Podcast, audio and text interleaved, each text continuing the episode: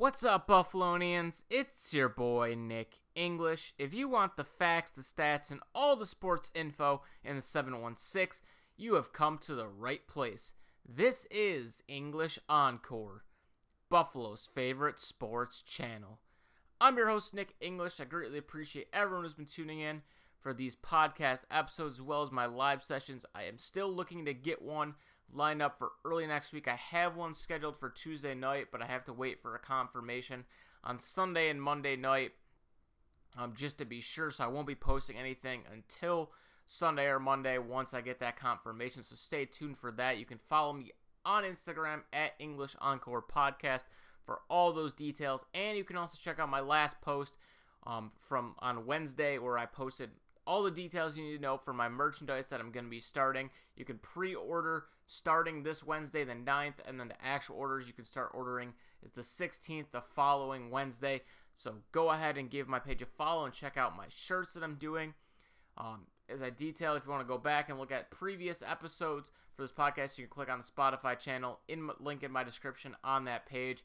Go back to Wednesday to talk about my 53 man Bills roster prediction, how the Blue Jays have been selling, excelling playing in Buffalo, and then as well as my ideal Sabres offseason dream scenario.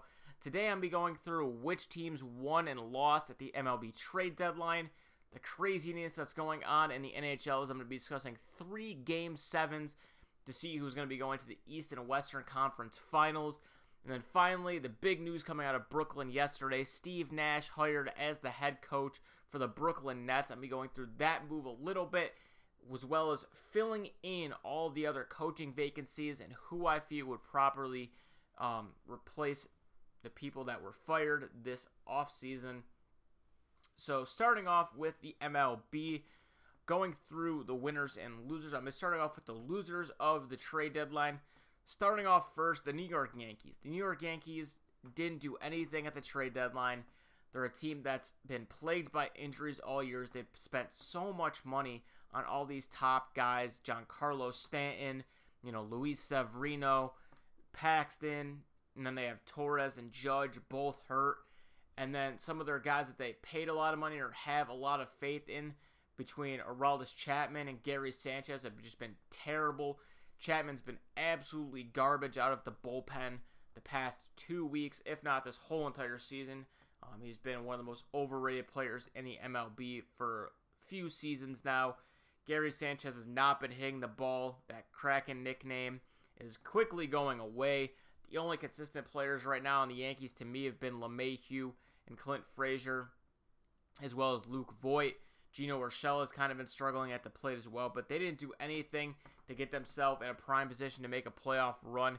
A team that was favored by many to win the World Series at the start of the year with all the talent they had.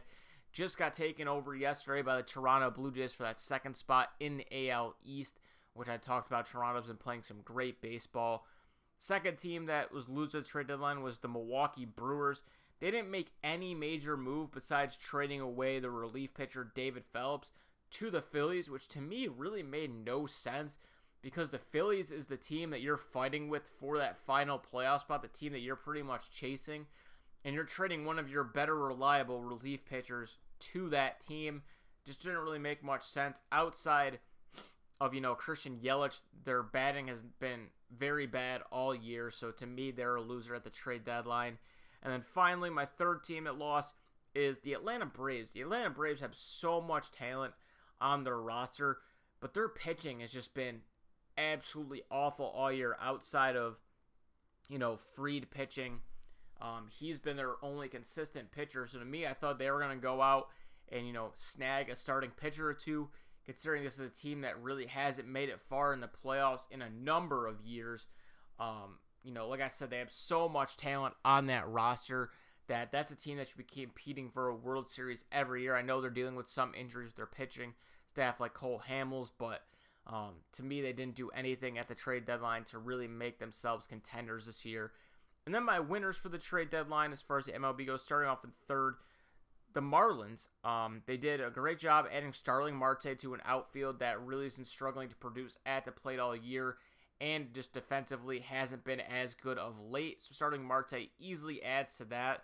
Um, Diamondbacks are pretty much willing to give him away. And many people were very confused by the move of trading away Jonathan Villar to the Blue Jays. However, that move really didn't matter after they found out um, that Isan Diaz is coming back after originally opting out because of COVID. So with him coming back, um, it really wasn't a bad move for them. But the Marlins haven't made the playoffs since I believe 2003. So um, really good for them right now. They're in a good position and going out adding a guy like Marte. Their pitching's been pretty consistent all year. Um, I think that they're in a good spot as well. The Reds, I thought, did a great job at the deadline as well. They added a much needed reliever in Archie Bradley. They also added a reliable outfielder and who's a little bit underrated in my opinion, and Brian Goodwin.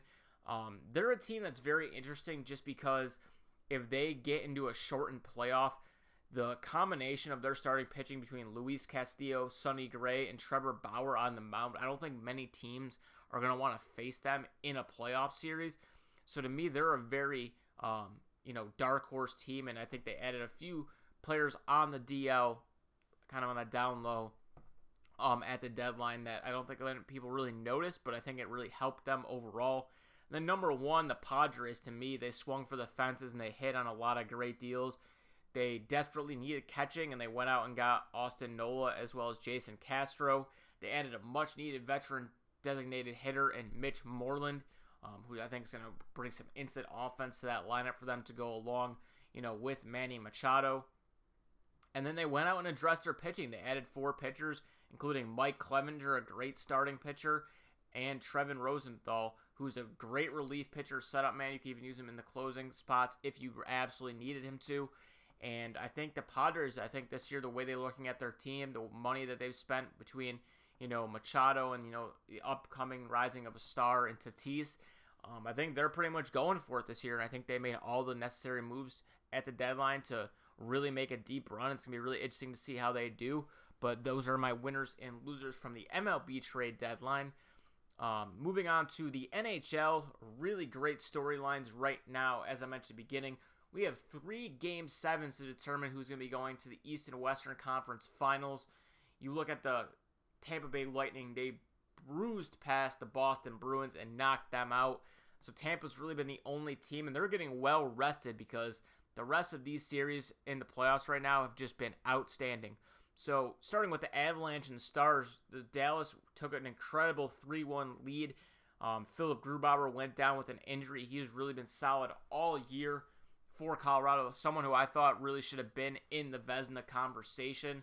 Um, everyone kind of thought that once he went down, that they were kind of screwed in that series. Dallas has been playing some great hockey um, in their previous series against Calgary, and then you know they bring in Pavel Francouz, and he gets hurt too. So now they're going down to their third goalie in Michael Hutchinson, former goaltender for Toronto, and he's been outstanding for them since they came in. So after Dallas went off to a storming 3 1 lead, the Abs have come all the way back to force a game seven. And a big reason for that has to be looked at Dallas's head coach making the decision to start Ben Bishop over Anton Khudobin in one of their games to seal the deal.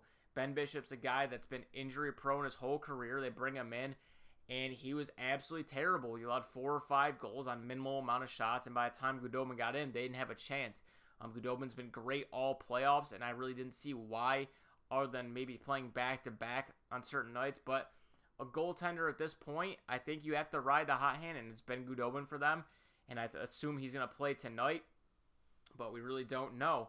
Um, then you look at the Philadelphia Flyers and the New York Islanders. Islanders, same thing. They're up three to one. And what's interesting about all these series is one of these teams are all going to be up three to one and, and potentially be blowing it um, tonight or tomorrow. So last night, Philadelphia wins in double overtime um, against the Islanders to even the series and force a game seven. Carter Hart has been stealing the show for Philadelphia. Um, their veteran guys, especially the last two games between James Van Riemsdyk, Claude Giroux, Voracek, all those guys have stepped up immensely for that team. Um, my big thing is going to be if Barry Trotz can make the proper adjustments. The Islanders by no means have played terrible, um, you know, they outshot and outplayed Philadelphia for pretty much the entire game. Um, but at the end of the day, Philadelphia worked harder and got the goals. There's been some little bit of goaltender controversy between playing Thomas Greiss or Semyon Varlamov. Varlamov to me has been the better goalie, and I would expect him to go um, tomorrow when they play Game Seven. But um, Barry Trotz adjustments are going to probably be the keys here. I think Barry Trotz is one of, if not the best coach in the NHL for the team he has. Um, so I'm interested in what he does tomorrow. And then last night, you know, Vancouver, what a story there are. They're down three to one to the number one seed Vegas Golden Knights. You know, Robin Lehner's looking like a Conn Smythe winner. They look like they're gonna walk into the Stanley Cup potentially. But the past few games, they just haven't had it. They've out or they're getting outplayed by you know Thatcher Demko. You know they put in Jacob. They had Jacob Markstrom early in the series, but you know with some injuries and other things going on, they turned to Demko. And in the past two games, games five and six in elimination games, he recorded one shutout and then one goal allowed. He's had 90 saves on 91 shots. He's just been been peppered by the Vegas Golden Knights and shots, but um, they've held strong. You know the young core with Elias Pettersson Quinn Hughes, some veteran presence between Tyler Myers, Brock Boeser, all those guys, Tyler Toffoli, um, really holding their own with Vegas despite getting outshot in a lot of these games.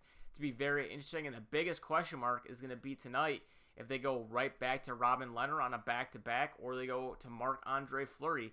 There's been some controversy there with Marc Andre Fleury's agent saying that Vegas backstabbed him, but Lehner's really had the hot hand. It's been playing tremendous this entire playoffs is instrumental of why they're at where they're at.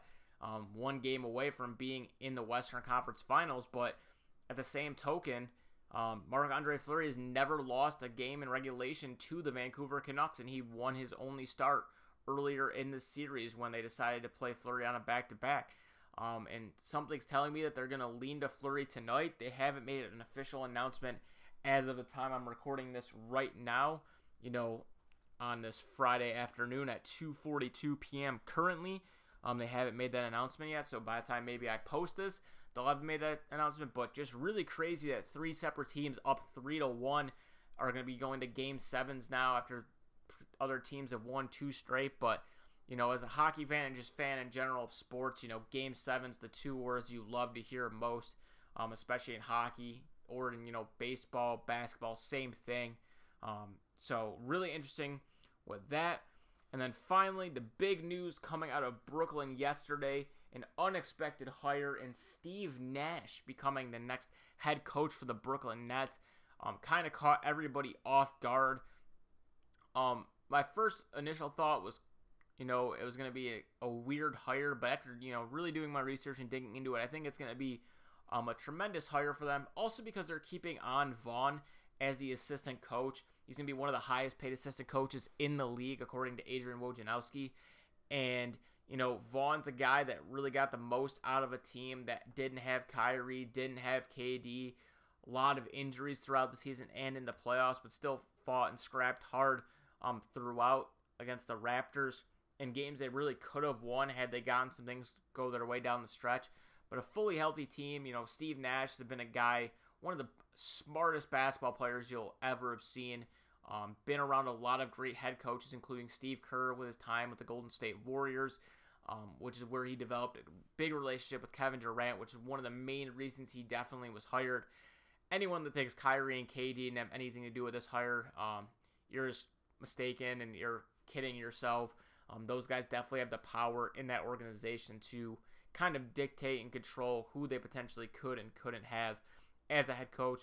But I think Steve Nash is definitely going to step in and do a good job just with the superstar players they have, the upcoming players with Jarrett Allen, Caris LeVert, um, all those young guys I think really are willing to play hard for a guy like Steve Nash. And I think Steve Nash is going to be able to maximize, you know, Kyrie Irving's talents, the way that he works out and the way he worked out when he was in the NBA. I think is going to be instrumental in how far Kyrie can really help carry this team along with Kevin Durant. As I already mentioned, Kevin Durant and Steve Nash already have a long withstanding relationship over the past three to four years now, um, since he was on the Warriors. And I think it's going to be a great hire. I do think that Vaughn staying definitely helps the team overall because it seems like the players did like him a lot compared to Kenny Atkinson. But looking at some of the other openings right now with the NBA going on, there's only a few other teams that have filled their coaching spot. The New York Knicks decided to go Tom Thibodeau. um, really defensive minded coach. I don't want to get too deep into that. I really want to look at the four other openings right now. Um, the Rockets are going to be an interesting team to talk about because there's been a lot of speculation that um, if the Rockets don't go far, or you know, even if they do lose the series, getting the second round, losing to LeBron James and the Lakers, that Mike D'Antoni could be fired after underachieving for so long with you know James Harden, Chris Paul, James Harden, Westbrook this year. Whatever you want to make of it, um, you can even go back to when they had Dwight Howard. Um, so we'll see what they do here. Uh, but looking at the four openings, I'm going to be starting off with the Philadelphia 76ers. Um, with all of these openings, I'm just going to kind of go through the key players, some of their free agents, and the best coaching fit. So obviously with the 76ers, their best players are Joel Embiid and Ben Simmons, with guys like Josh Richardson and Tobias Harris playing key roles for them as well. Um, the only free agent that I think could be beneficial for them to bring back is Alec Burks, instant offensive guy off the bench for them. And to me, the perfect fit for this coaching job is Tyronn Lue, the assistant coach for the Los Angeles Clippers. And the big reason I say that is because he had great success on the Cleveland Cavaliers, won an NBA championship as a coach, has profound respect throughout the league. And if there's anyone that can handle, you know, top tier NBA player personalities and how to get the best out of those players, I think it's Tyronn Lue. You look at what he did in Cleveland. He was with LeBron James, Kevin, Dur- or excuse me, Kyrie Irving, and Kevin Love, not to mention other personalities like J.R. Smith, Iman Shumpert, Matthew Dellavedova, all these different types of players that he had to kind of work around. You know, Kyrie and LeBron didn't always have the greatest relationship. There's a little bit of divaness there with Kyrie. And to me, you've seen that with 76ers, whether it's the rumors that Embiid and Simmons can't coexist. They just overpaid Tobias Harris. You know, Al Horford comes in supposed to be this guy this year. You know, isn't that guy. Josh Richardson, you know, is a very young, up and coming player. Um, and I think Tyronn Lue would be able to get the most out of this team that many think should be in the Eastern Conference Finals every single year with the superstar talent they have and duo in Ben Simmons and Joel Embiid. Um, looking at the New Orleans Pelicans, they let go of Elvin Gentry after just a few short years. Their key players, Lonzo Ball, Jrue Holiday, Zion Williamson, free agents, Derrick Favors, and then obviously Brandon Ingram, who I think they're going to give a max extension. He's a restricted free agent coming off a year in which he was voted the most improved player. Um, really great fit into that system. I think Lonzo, him, and Zion fit really well together. Jrue Holiday is a good defensive anchor that plays really well off of Lonzo. I think they do need to add some more guys in the front court. I don't know if Derrick Favors necessarily fits that. Jaxson Hayes was solid for them as a rookie all year. I think they could go with free agency, to try to find another big man. Um, a guy like Montrezl Harrell's name comes to mind when I think about that. But I think the best fit would actually be former Brooklyn coach Kenny Atkinson. When I look at what he was able to do with a young Brooklyn team just a few four seasons ago when they had D'Angelo Russell, Spencer Dinwiddie, you know, Allen as a rookie, all these young guys that they didn't think the Nets could even make a run at all or even be in the playoffs, carried them all the way to the playoffs and actually made a very good series of it against the Philadelphia 76ers. Um, I think he's a guy that could step in, you know, work with these young guys and get the most out of them compared to Alvin Gentry. I think Atkinson is a very good offense and defensive minded coach, and I think he'd just step in and do a really great job. Um, looking at the Chicago Bulls, key players for them, you got Zach LaVine, Lauri Markkanen, Wendell Carter, and Coby White, who they drafted last year. Some key free agents, if they want to bring back Otto Porter Jr. or Kris Dunn, um, both guys, to me, I think they'd let go. Um, the best coaching fit to me is actually not even a former head coach. It's Wes Unseld Jr., the Nuggets' current assistant, um, son of former, you know, Hall of Fame great Wes Unseld. Um, to me, I think it's a good fit because he's a great defensive coach. You've seen that with the Nuggets overall, and that's something the Bulls have very much, you know, not had over the past few years. They can score the ball a ton with the players that they have, but cannot play great defense. Um, he's been instrumental what the Nuggets defense has been like the past few years. He's a great communicator and relationship builder, which is exactly what the Bulls need. You already saw what the relationships between Boylen and Markin and LaVine, all those guys, was never great at all. And he's also just been around the NBA. He's been through different organizations. He was with the Wizards. He was with the Magic. Um, he's been around the Nuggets now as an assistant coach. And he was also, even though he's been a defensive coach for the Nuggets, he was a part of the Washington Wizards where they had three straight years in the top 10 as far as scoring goes and offensive numbers go. So he's a guy that I think can do both things. And because he's been around the Nuggets and he's been around NBA locker rooms because of his, you know, dad and everything, I think Chicago won't really phase him because, you know, it's obviously a strong market. Um, and then finally, the Pacers.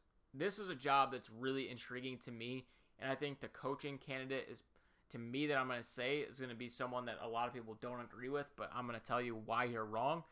Um, their key players Victor Oladipo, Malcolm Brogdon, TJ Warren, and then Sabonis, Miles Turner combination.